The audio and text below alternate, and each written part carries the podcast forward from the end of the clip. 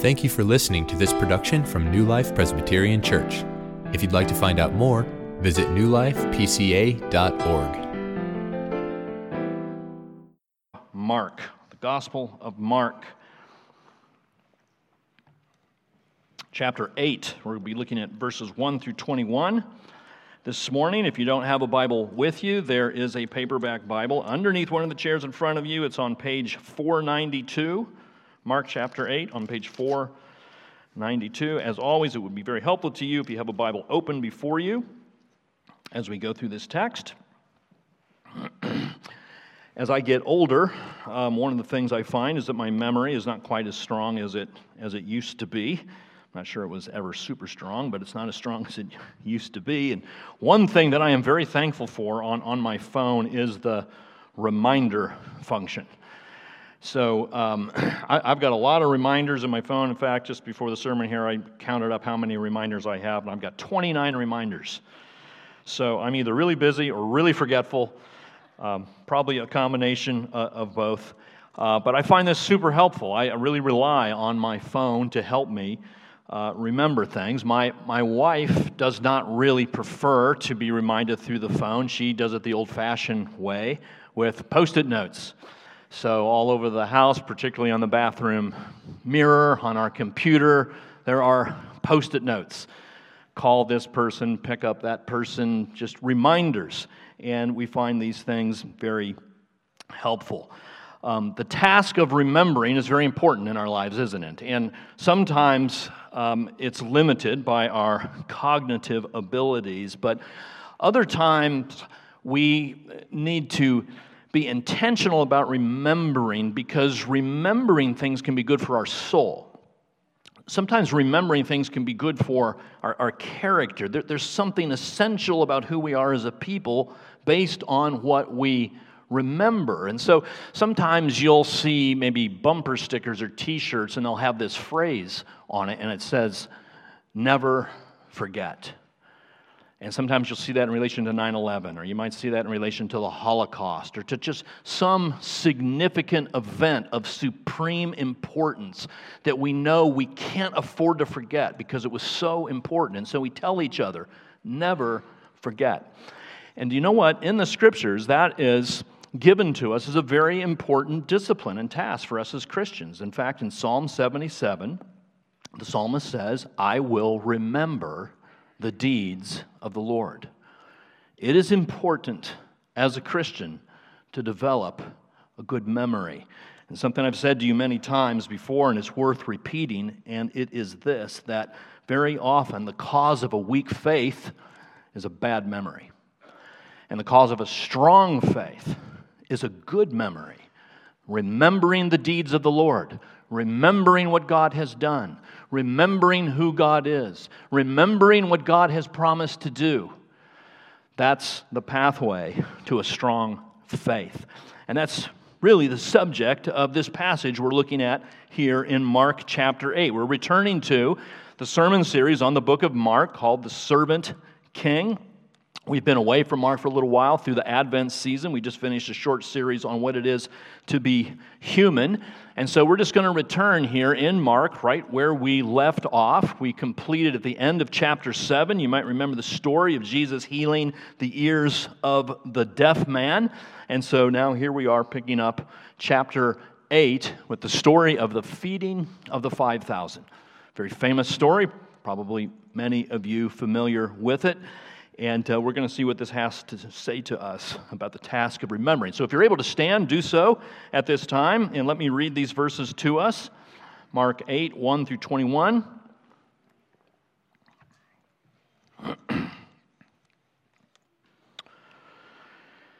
begins like this In those days, when again a great crowd had gathered and they had nothing to eat, he called his disciples to him and said to them, That's referring to Jesus. Jesus called his disciples to him and said to them, I have compassion on the crowd because they have been with me now three days and have nothing to eat. And if I send them away hungry to their homes, they will faint on the way. And some of them have come from far away. And his disciples answered him, How can one feed these people with bread here in this desolate place? And he asked them, How many loaves do you have? They said, Seven. And he directed the crowd to sit down on the ground. And he took the seven loaves, and having given thanks, he broke them and gave them to his disciples to set before the people. And they set them before the crowd. And they had a few small fish.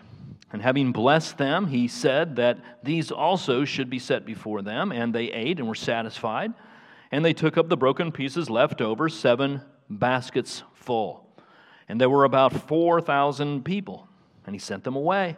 And immediately he got into the boat with his disciples and went to the district of Dalmanutha. The Pharisees came and began to argue with him, seeking from him a sign from heaven to test him. And he sighed deeply in his spirit and said, Why does this generation seek a sign? Truly I say to you, no sign will be given to this generation. And he left them, got into the boat again, and went to the other side. Now, they had forgotten to bring bread, and they had only one loaf with them in the boat. And he cautioned them, saying, Watch out, beware the leaven of the Pharisees and the leaven of Herod. And they began discussing with one another the fact that they had no bread. And Jesus, aware of this, said to them, Why are you discussing the fact that you have no bread? Do you not yet perceive or understand? Are your hearts hardened? Having eyes, do you not see? And having ears, do you not hear? And do you not remember? When I broke the five loaves for the 5,000, how many baskets full of broken pieces did you take up? They said to him, 12.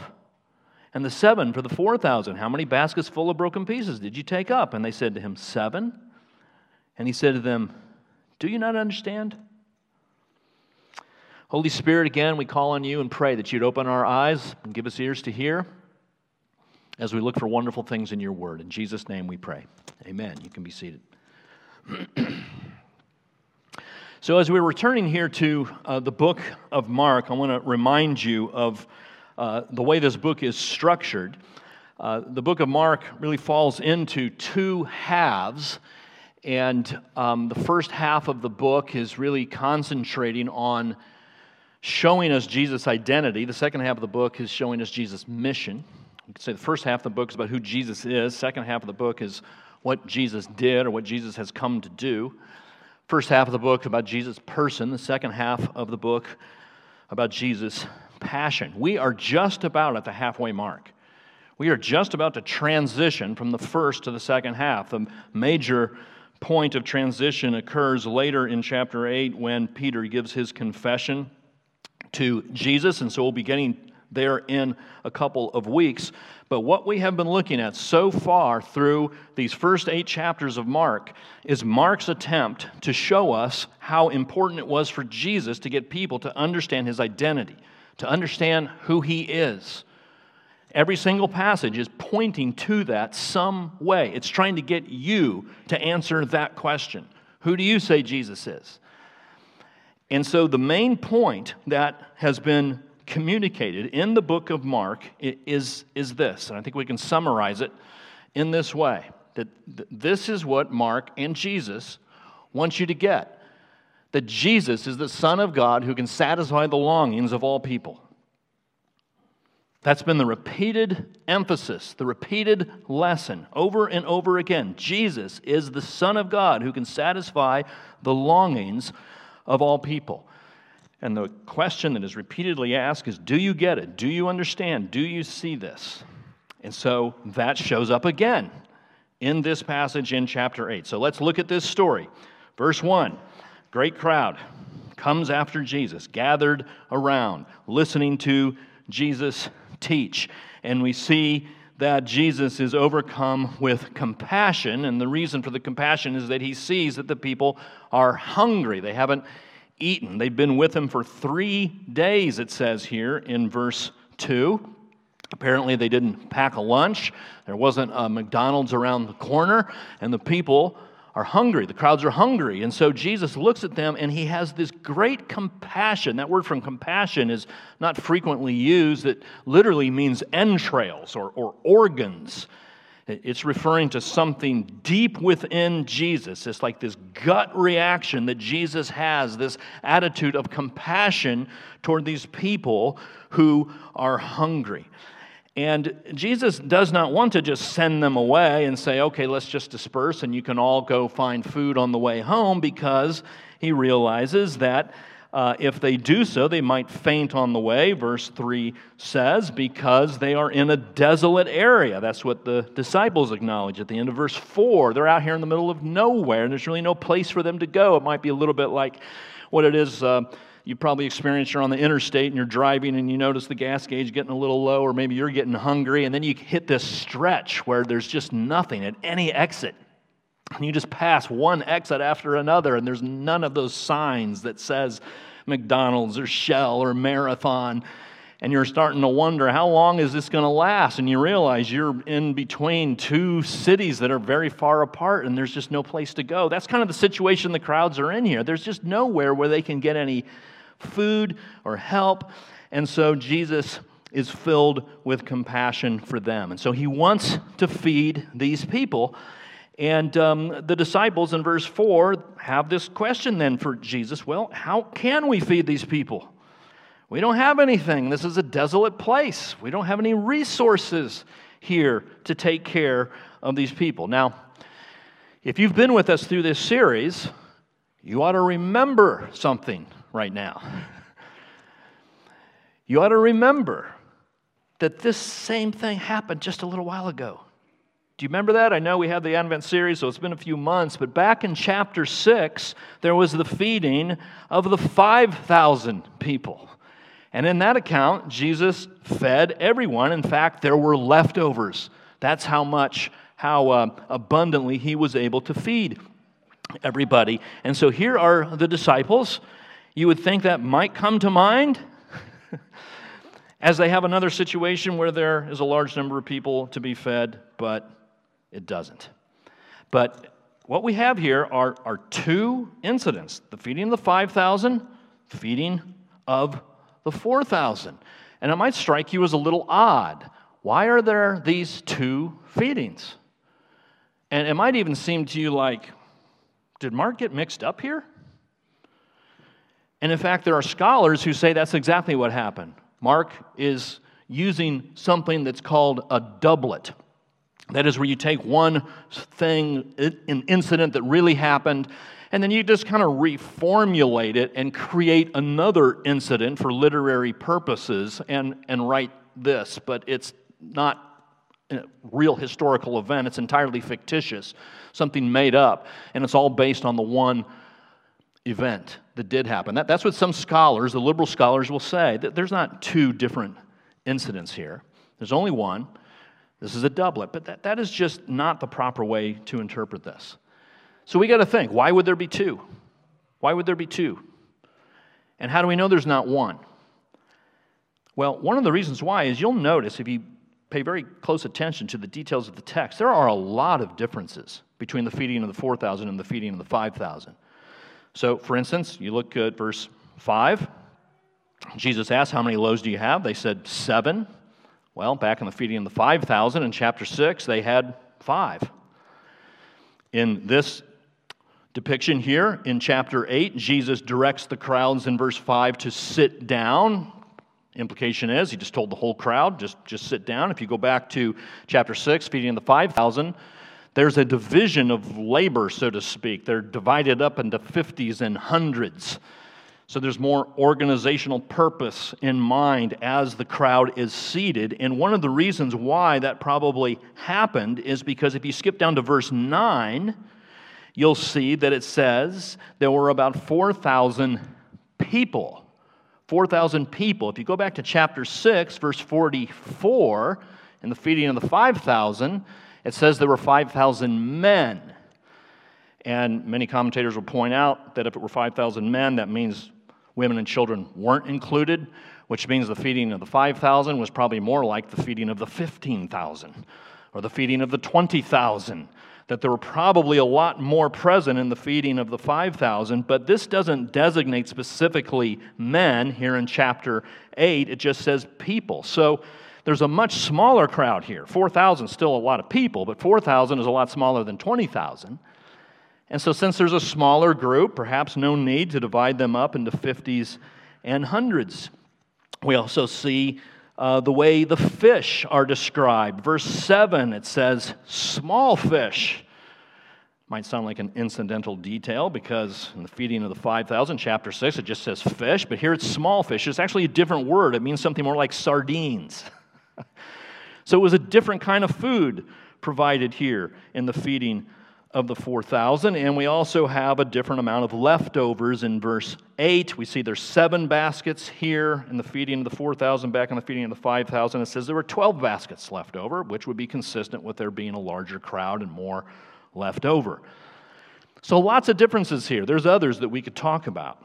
But there's no reason for us to conclude that these are referring to the same event. Two different feedings happened. And perhaps the, the, the biggest clue that we can get to why this would be happening is this. And it's because this feeding in chapter 8 of the 4,000 is happening in a different place. So go with me back to chapter 7, verse 31. 731 Then he, that's Jesus, returned from the region of Tyre and went through Sidon to the Sea of Galilee in the region of the Decapolis. You might remember from a few sermons ago that we learned that the Decapolis is a Gentile region. So here's a map uh, on the screen, and you'll see this is the, um, the Sea of Galilee. And um, th- this is where the events in Mark that we've been reading about for the last several weeks have all been taking place. And it's just like Jesus and the disciples are just kind of like going back and forth across this lake. Well, you see, Decapolis is right here. It's kind of southwest or southeast of the Sea of Galilee. Decapolis is largely a Gentile region. Maybe not exclusively, but largely a Gentile region. That's the feeding of the 4,000 here. The feeding of the 5,000 took place over here in a largely Jewish region. And so it would seem that that's part of the point of having two feedings. And that's why I am saying that the main point about Jesus' identity that Mark is trying to get to us is that Jesus is the Son of God who can satisfy the longings of all people, not just Jews, but the Gentiles also. Not just the insiders, but the outsiders too. Not just those who have lived an upright moral life, but those who have lived an outwardly immoral life. Not just those who consider themselves religious, but the irreligious also. Not just for the conservative people, but for the liberal people. And not just for the heterosexual, but the homosexual. Not just for the good people, but the bad people too. It's for all people. Jesus says, I'm here to satisfy the longings of everybody, no matter who you are, what you've done, or where you've been. It's not like the Jews have any particular advantage to have Jesus, satisfy their longings because they're on the in group. Jesus goes across the lake to a Gentile region and says the same thing I'm here to satisfy any who will come to me. And that applies to all of you today as well. I don't know what your background is. I don't know how often you've been to church. I don't know what your political beliefs are. I don't know how many bad or good things that you've done in your life. I don't know, and I don't really care. All I know is that if you come to Jesus, He will satisfy the deepest longings of your heart. And so you get to chapter or verse 8, and look what it says they ate and were satisfied. They were satisfied. And not only that, but they had seven baskets left over. I mean, Jesus just provides abundantly. He, he's a God who gives leftovers to you. He doesn't just barely meet your needs, He meets your needs in an overflowing and abundant way. And this is what we're all looking for, right? We want our hearts and our souls to be satisfied. We all deal with this emptiness of living in a life that seems meaningless and hopeless. You'll see this all over the place when you hear famous rich people talk about what fame did for them. There's a guy named uh, Tony Hale. He was an actor on the show Arrested Development. And he was talking about how he was just waiting for that first offer to come to him, uh, a sitcom offer, so that he could act and become famous and, and, and get rich. And he waited for a long time. He was so anxious to get it. And finally, it came to him, and he started uh, acting on the show Arrested Development, and he said, quite frankly, it was a disappointment. And he said this He said, Fame did not satisfy the way I thought it would. And you don't have to look far to find other testimonies of this same kind of thing. John Lennon said the same thing. Cameron Diaz has said the same thing. Tom Brady has said the same thing.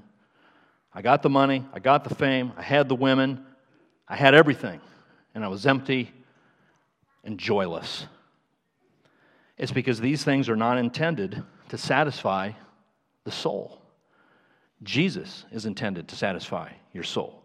And what we have here in Mark chapter 8 is a fulfillment of the call to worship that we heard this morning. And so I'll just read it to you again in, in this context for people who are looking for, for fulfillment and purpose and meaning in life. Here's what God says Come, everyone who thirsts, come to the waters.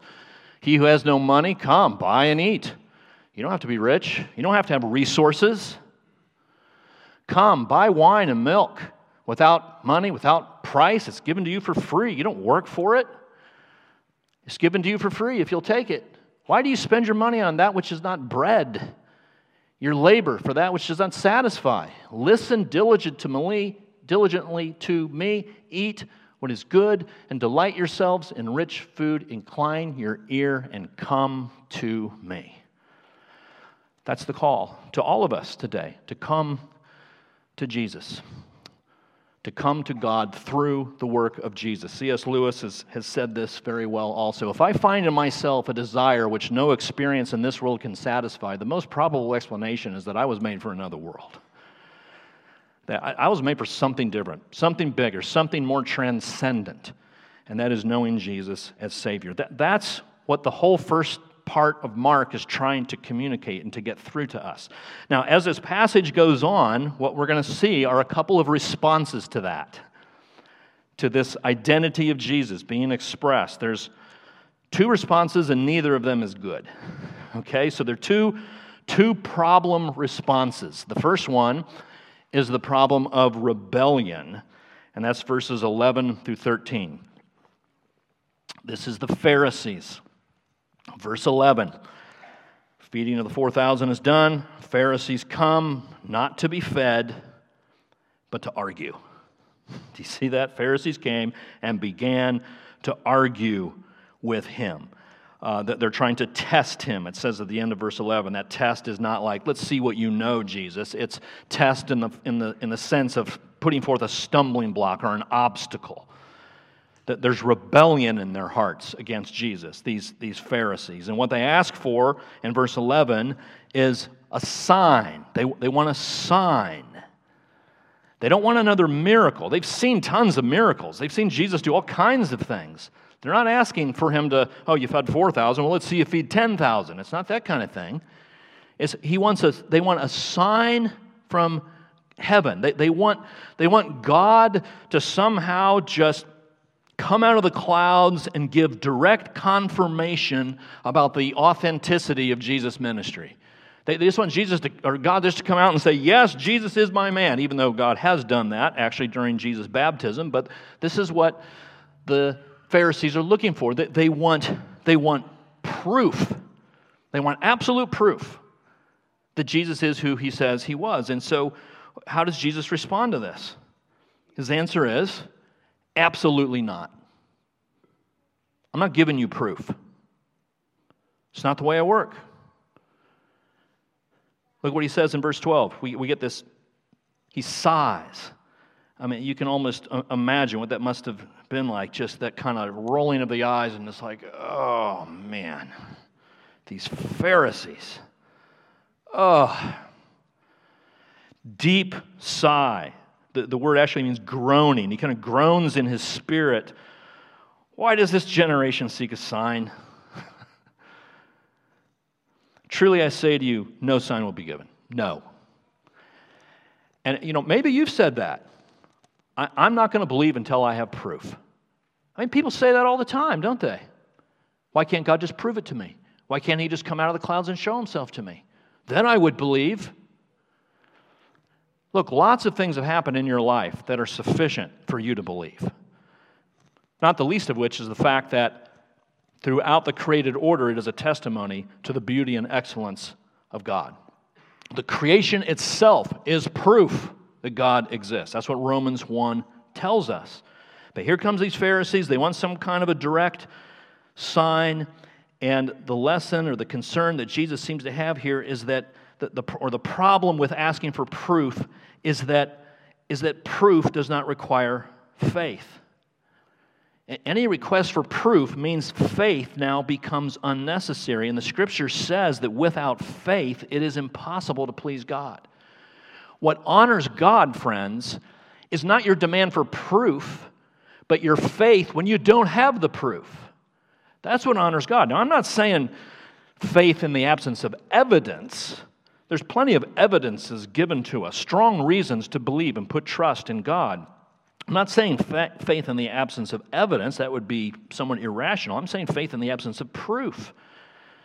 Faith is the conviction of things not seen, it says. What God wants is your faith when you don't really know what the future holds, your faith when you don't know how things are going to work out, your faith when you don't have all the answer, questions answered. That's the faith that honors God. That's what He desires. That's how we please Him, trusting Him Mary and I have started an obedience class with our, our, our puppy, and last week we got to the class, and um, I forgot to bring the checkbook to pay for the class. And uh, we don't live far from where the class takes place, and so Mary says, I'll, I'll go home and get the checkbook. And the teacher looked at us and said, No, you don't have to. I trust you. And I got to tell you, I felt honored that this dog teacher, who we don't really know that well, trusted us to bring our money the next time. We were honored. God is honored when you trust Him in the absence of proof. There's no badge of honor in demanding a proof for God's existence. And here is Jesus responding with the most emphatic denial to a request for proof. It's because of the rebellion in the hearts of the Pharisees. So, the second problem that we see responding to the feeding of the 4,000 is the problem of remembering. Problem of remembering. So, verses 14 to 21, disciples and Jesus, they get in the boat and they suddenly realize, verse 14, um, that they only have one loaf of bread with them. Only one loaf. Now, Jesus seizes on this opportunity and turns this into a spiritual lesson. And so in verse 15, he cautions them and he says, Watch out, beware the leaven of the Pharisees and the leaven of Herod. So he's using bread, yeast, leaven here metaphorically. Of course, yeast or leaven is um, what ferments in, in bread, it causes the dough to rise. It's something that's all pervasive in the dough, and a very small amount affects all of the dough. And so Jesus is, is using this illustration um, as a way of saying that this is what the hardness of heart of the Pharisees is like. This is what unbelief is like. It, it might seem small, it might seem tiny, but it can affect everything. It's contagious, it spreads fast. Unbelief and doubt and hard heartedness spreads fast. And Jesus seems to think here that the disciples are about this far away from having the same kind of hard heartedness as the Pharisees. And so he warns them. He says, Watch out, be careful. This is contagious. You know, we hear a lot of stuff in our culture now asking questions about why so many evangelicals are leaving the faith. Have you seen these stories? They're all over the internet. Why are so many young people in particular leaving the faith? Some distrust institutions, some don't like social stands the church takes. Some are offended by scandals in the church. But one thing that's never really talked about is the way that unbelief is contagious. Watch out. This is a warning for all of us. There's something trendy about it. There's something appealing about it to many people. And we see one person abandon the faith and we start thinking, maybe I can do that too. Jesus is warning the disciples, he's warning us. Watch out for the leaven of the Pharisees. Well, the disciples here totally miss the point. They don't get the spiritual implications here. And so, verse 16, they go right back to talking about the literal bread, the fact that they have no bread. And so, again, I think we just have to try to notice how comical this is. These disciples who saw Jesus feed 5,000, and then they saw Jesus feed 4,000, and there they are in the boat with one loaf of bread and the bread of heaven sitting right next to them, and they're wondering how in the world are they going to get fed? I mean, talk about blinders. Talk about missing the point. Talk about not getting it.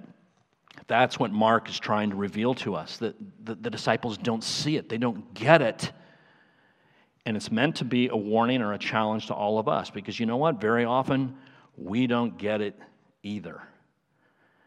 Because how often is it that we find ourselves in maybe a similar kind of crisis? Maybe it's not just one loaf of bread, but it's a financial problem, it's a health problem, it's a personal problem, it's not as much money in the bank as you thought.